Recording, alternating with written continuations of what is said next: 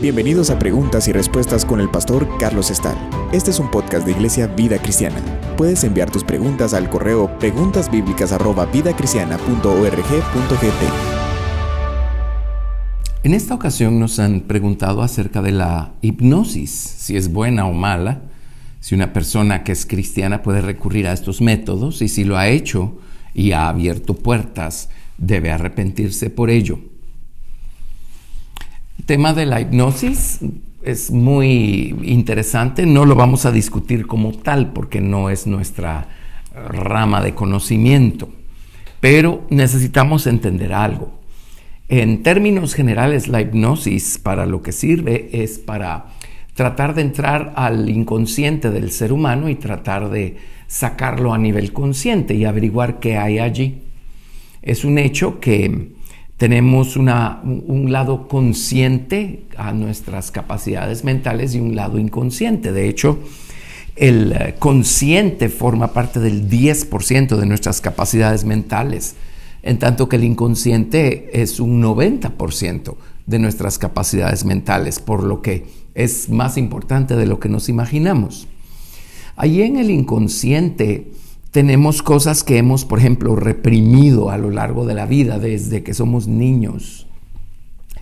Eh, una mala experiencia, una experiencia dolorosa o traumática, por ejemplo, muchas veces eh, la mente la va a tratar de empujar hacia lo más profundo del inconsciente para tratar de ya no recordarla más por el dolor que provoca el recuerdo de esa situación. O eh, ocasiones en las que nos enojamos mucho y no pudimos expresar ese enojo.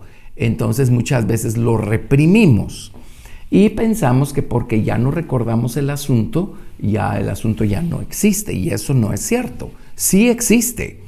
La, energía que generó ese trauma o ese enojo, o lo que haya sido, el dolor, lo que haya sido, sigue allí. Nada más que la reprimimos, está en el inconsciente. Y cuando crecemos hay muchas cosas inconscientes que siguen manejándonos, valga la redundancia, sin que tengamos conciencia de aquello.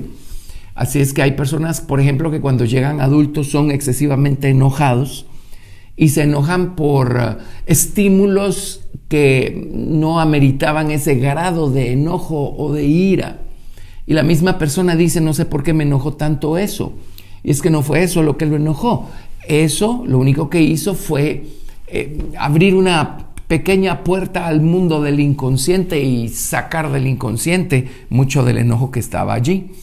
Así es que sí es importante. En, el mundo secular, la hipnosis pues busca entrar al inconsciente de los hombres y, eh, y tratar de averiguar qué hay allí.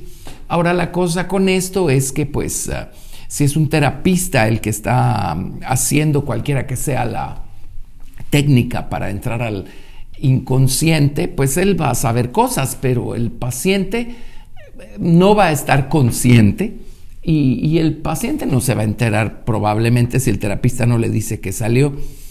Eh, la cosa con la hipnosis es que eh, buscan hacer a un lado el consciente del hombre y eh, dejarlo así expuesto o vulnerable para entonces sacar lo que hay en el inconsciente. No vamos a generalizar y no vamos a decir que pase siempre, pero habrá ocasiones en donde esta barrera mental que es la conciencia va a ser quitada y a lo mejor sí podamos exponer a la persona a un espíritu, ¿verdad? No vamos a generalizar, pero podría pasar, no vamos a decir que no.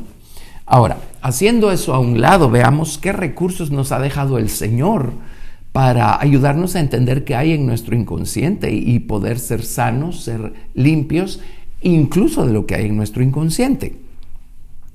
En el Salmo 19, verso 12, nos dice la palabra, ¿quién podrá entender sus propios errores?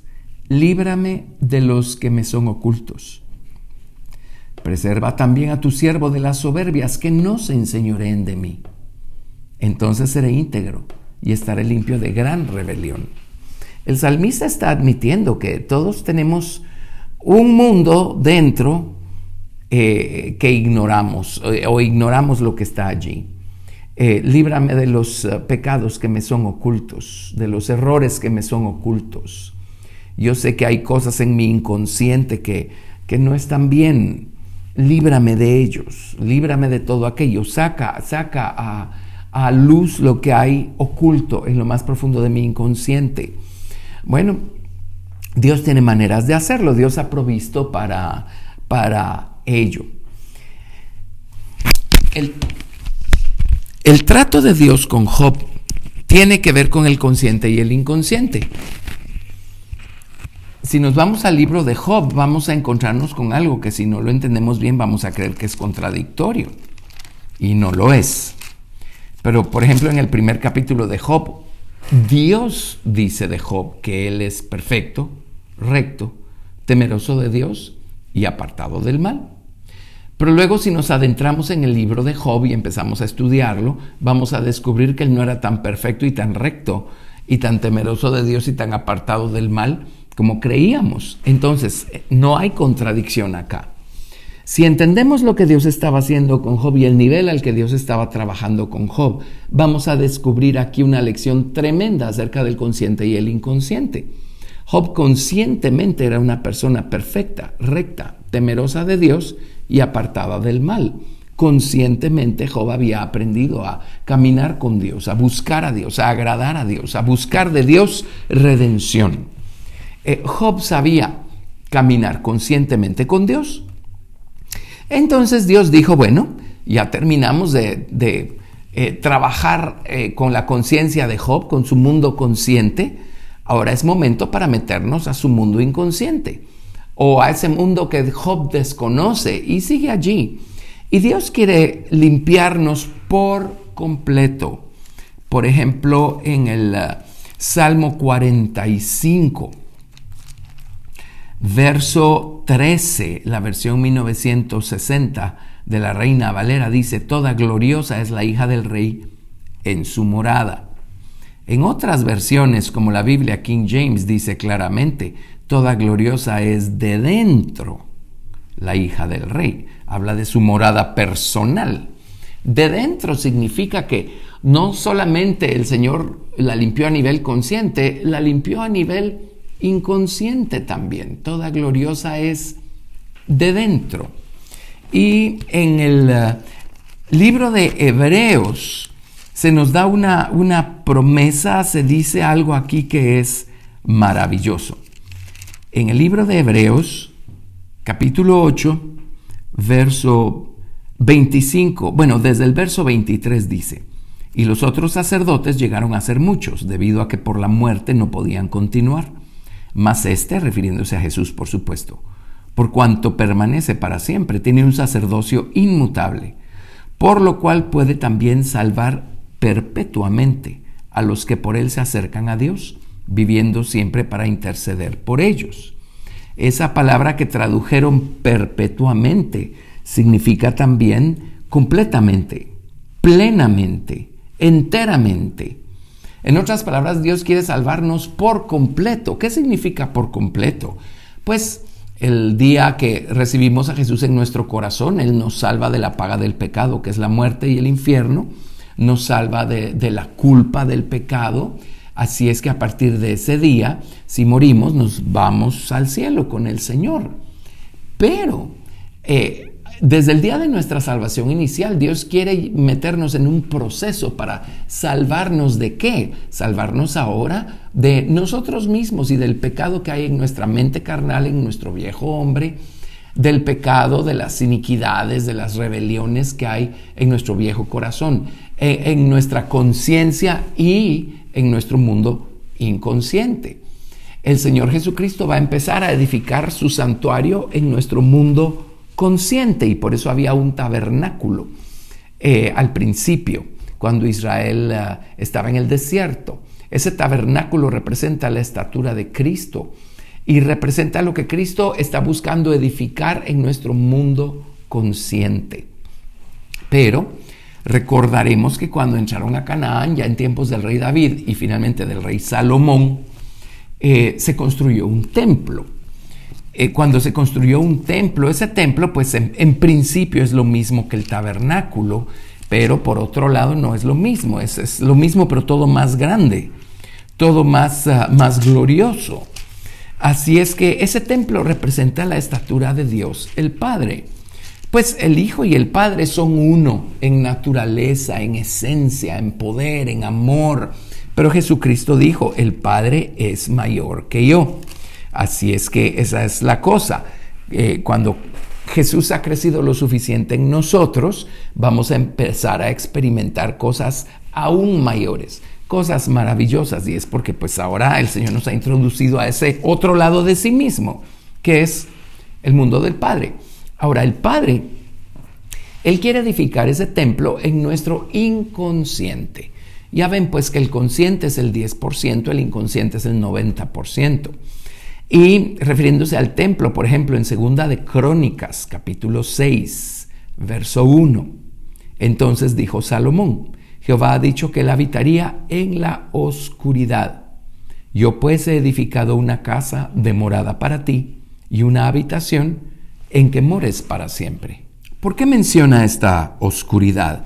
Y hay, hay, otras lecciones también, no solamente esta en la que estamos, pero una de las lecciones que esto nos da es que esto nos habla de ese mundo oscuro que hay dentro de nosotros, que es el inconsciente, las cosas ocultas, las cosas de las que no sabemos nada. Así es que Dios también quiere edificar su santuario en nuestro mundo inconsciente. Eso es lo que Dios estaba haciendo en Job. Eh, eh, volviendo pues a la, a la persona de Job, es lo que Dios estaba buscando. Por eso los argumentos de Job eran, yo no, no tengo conciencia de haber ofendido a Dios. Y era cierto. Pero Dios ya había terminado con su mundo consciente y ahora estaba buscando salvarlo, limpiarlo a nivel inconsciente. Por eso a, Job no le encajaba que Dios estuviera tratándolo de la manera como lo estaba tratando, siendo Job perfecto, recto, temeroso de Dios y apartado del mal. Y los amigos de Job tampoco pudieron ayudarlo porque tampoco entendieron lo que estaba sucediendo. Ellos acusaron a Job de haber pecado conscientemente y de no querer confesarlo. Y eso era mentira, no era cierto, ese no era el caso. Pero Dios, Dios está, está buscando meterse más profundo dentro del mundo de Job.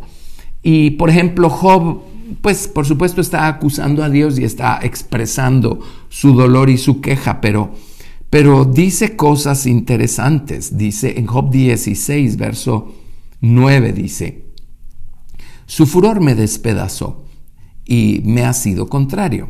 Crujió sus dientes contra mí, contra mí aguzó sus ojos mi enemigo. aquí le está llamando mi enemigo a Dios, por cierto. Se está quejando de Dios. Dice, abrieron contra mí su boca, hirieron mis mejillas con afrenta, eh, contra mí se juntaron todos entre paréntesis, aquí está acusando a sus amigos. Sigo leyendo. Job 16, 11. Me ha entregado Dios al mentiroso y en las manos de impíos me hizo caer.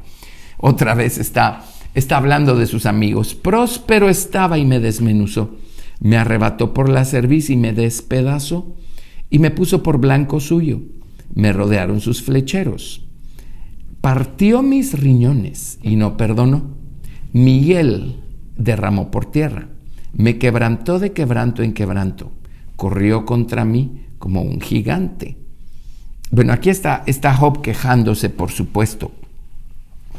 Pero aquí ya Job está diciendo lo que realmente está pasando sin probablemente Job estar consciente de lo que estaba diciendo, mucho menos de lo que estaba pasando.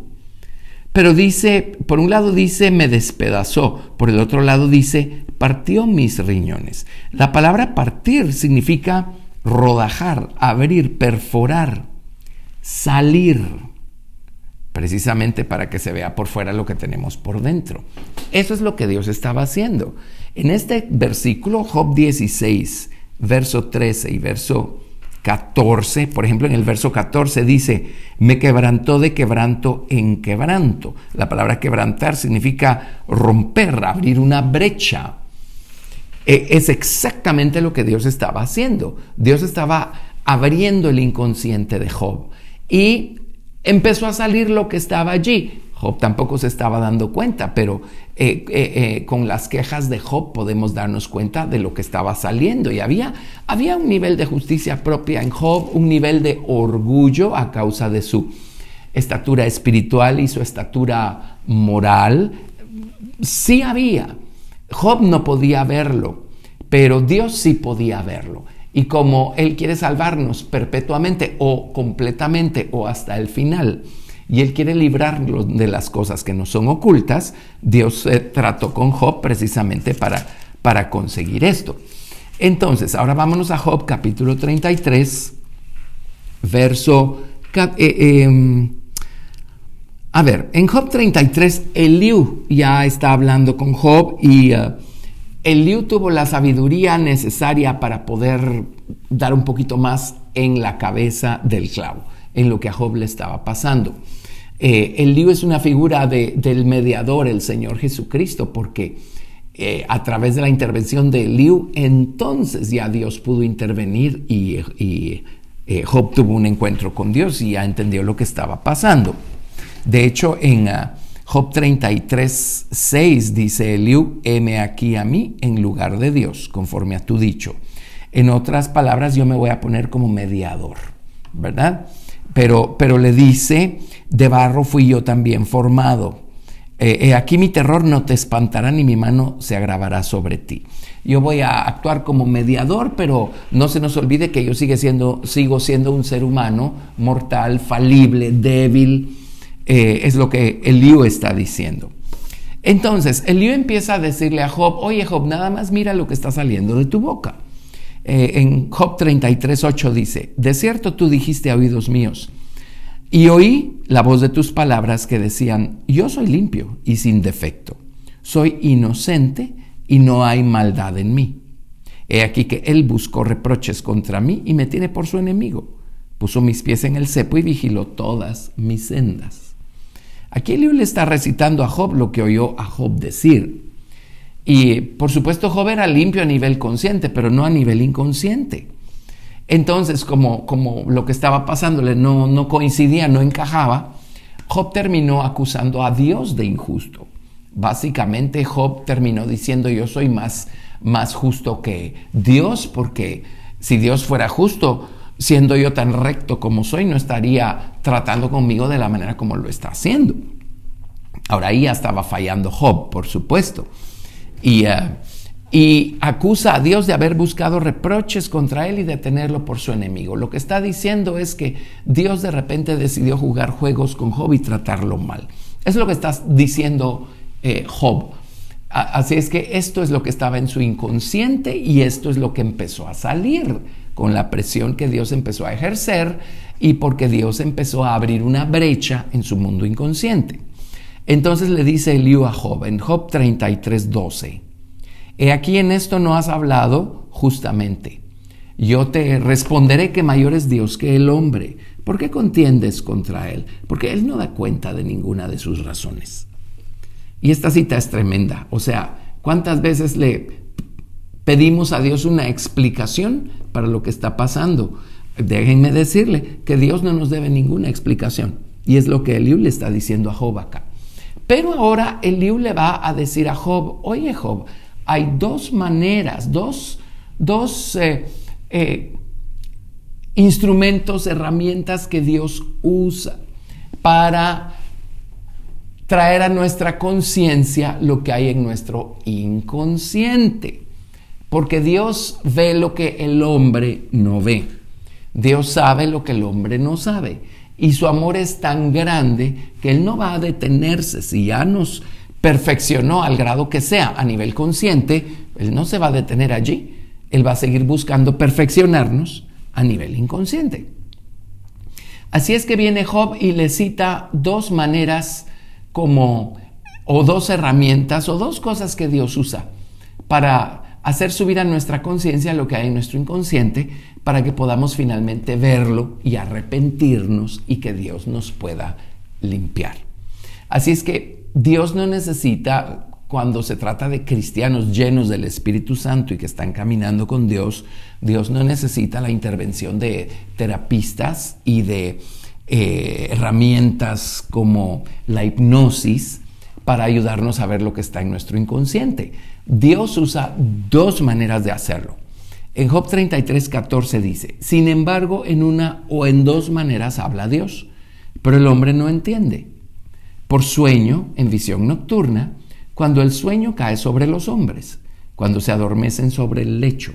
Entonces revela al oído de los hombres y les señala su consejo, para quitar al hombre de su obra y apartar del varón la soberbia.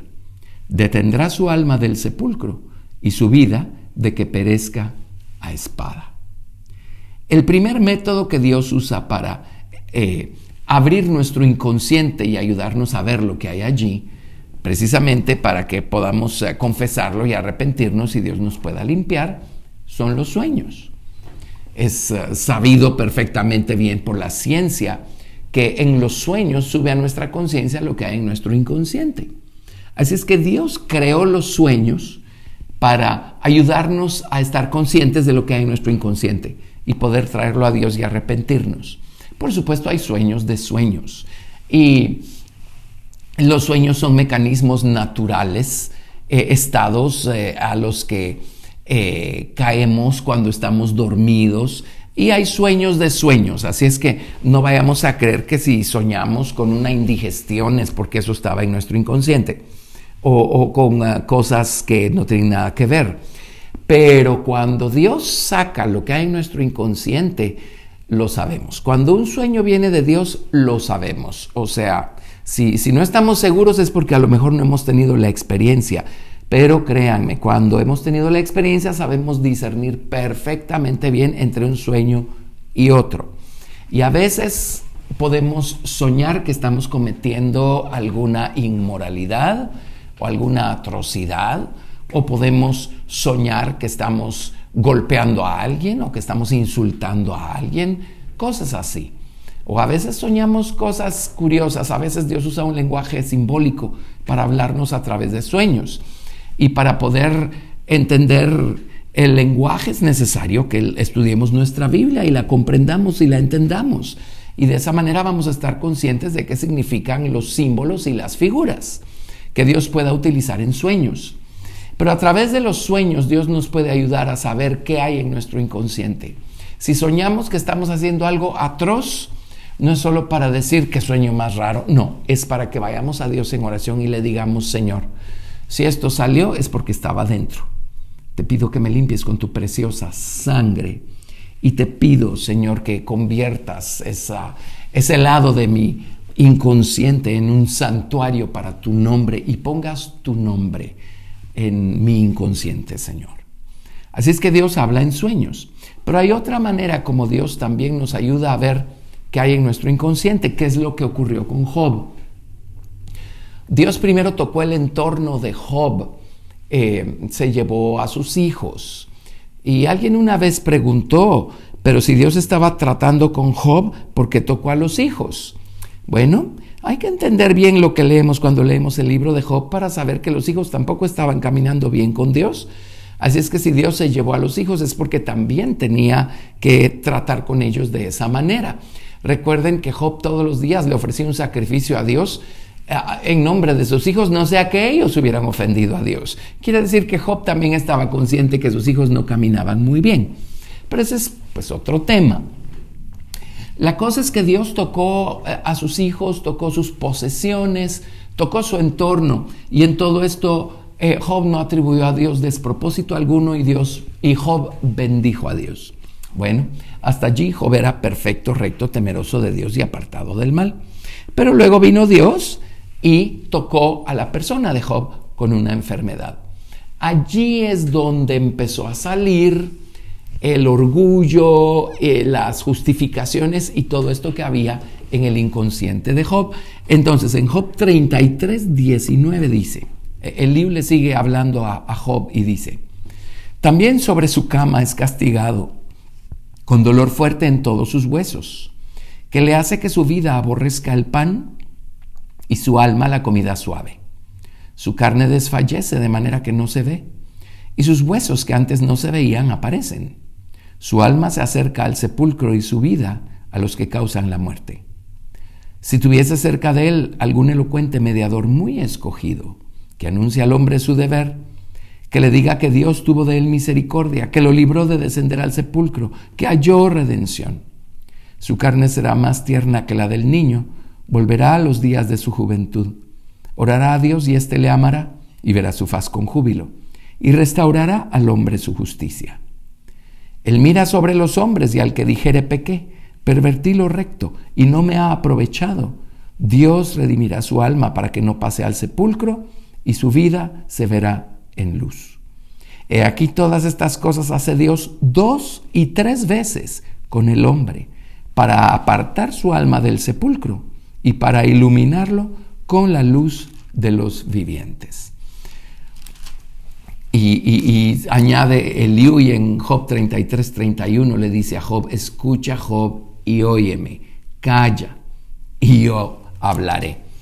Em, hasta aquí solo Job había hablado quejándose y quejándose. Bueno, sus ilustres amigos también y no lo habían ayudado. Pero ahora Eliú le está diciendo a Job, oye Job, Dios no solamente habla en sueños, Dios también se vale de la enfermedad. Y es lo que pasó con Job. Cuando Dios tocó su cuerpo y él enfermó, entonces empezó a salir todo lo que estaba dentro.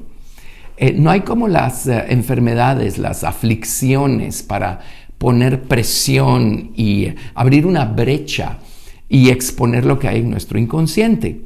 Cuando, cuando nos sentimos así de enfermos, así de mal, cuando, nos, ah, cuando estamos en una situación de la que no tenemos ningún control, allí empieza a salir niveles de enojo, de reclamo, de justicia propia, allí empiezan a salir muchas cosas. Y es lo que Eliú le está diciendo a Job. Job, también cuando hay presiones fuertes en la vida empieza a salir lo que está dentro. Es lo que estaba pasándole a Job.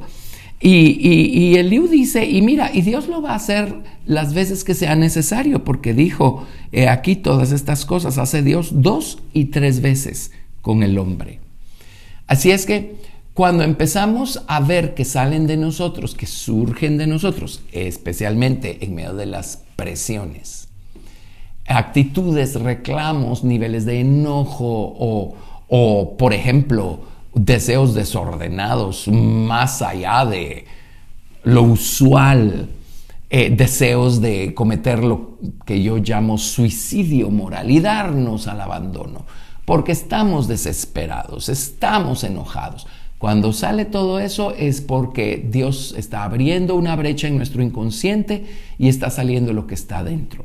No tenemos que hacer de caso que eso no está saliendo y decir que raro y seguir nuestra vida. No.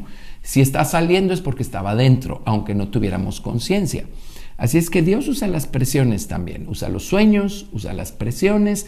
Dios sabe cómo sacar a, luz o hacer subir a nuestra conciencia aquello de lo que no tenemos conciencia. Entonces, como cristianos tenemos al Señor y Dios tiene sus métodos para limpiarnos hasta lo más profundo, limpiarnos hasta adentro y convertir en un santuario para su nombre, no solo nuestro mundo consciente, sino nuestro mundo inconsciente también. Así es que vayamos a Dios y pidámosle al Señor, oremos, tal y como lo vimos en el Salmo 12. Eh, ¿Quién podrá entender sus propios errores? Líbrame de los que me son ocultos. Y Dios será más que fiel en dar los sueños o crear las situaciones necesarias para que esto ocurra. Podamos ver, confesar, arrepentir y pedirle al Señor que nos limpie con su sangre y pedirle al Señor que con su nombre llene ese espacio dentro de nosotros y el Señor estará así completando su obra maravillosa en nuestras vidas. Gracias por escuchar Preguntas y Respuestas con el pastor Carlos Estal. Si deseas participar, recuerda enviar tu pregunta al correo preguntasbiblicas@vidacristiana.org.gt y no te pierdas el siguiente episodio porque tu pregunta puede ser la siguiente a responder.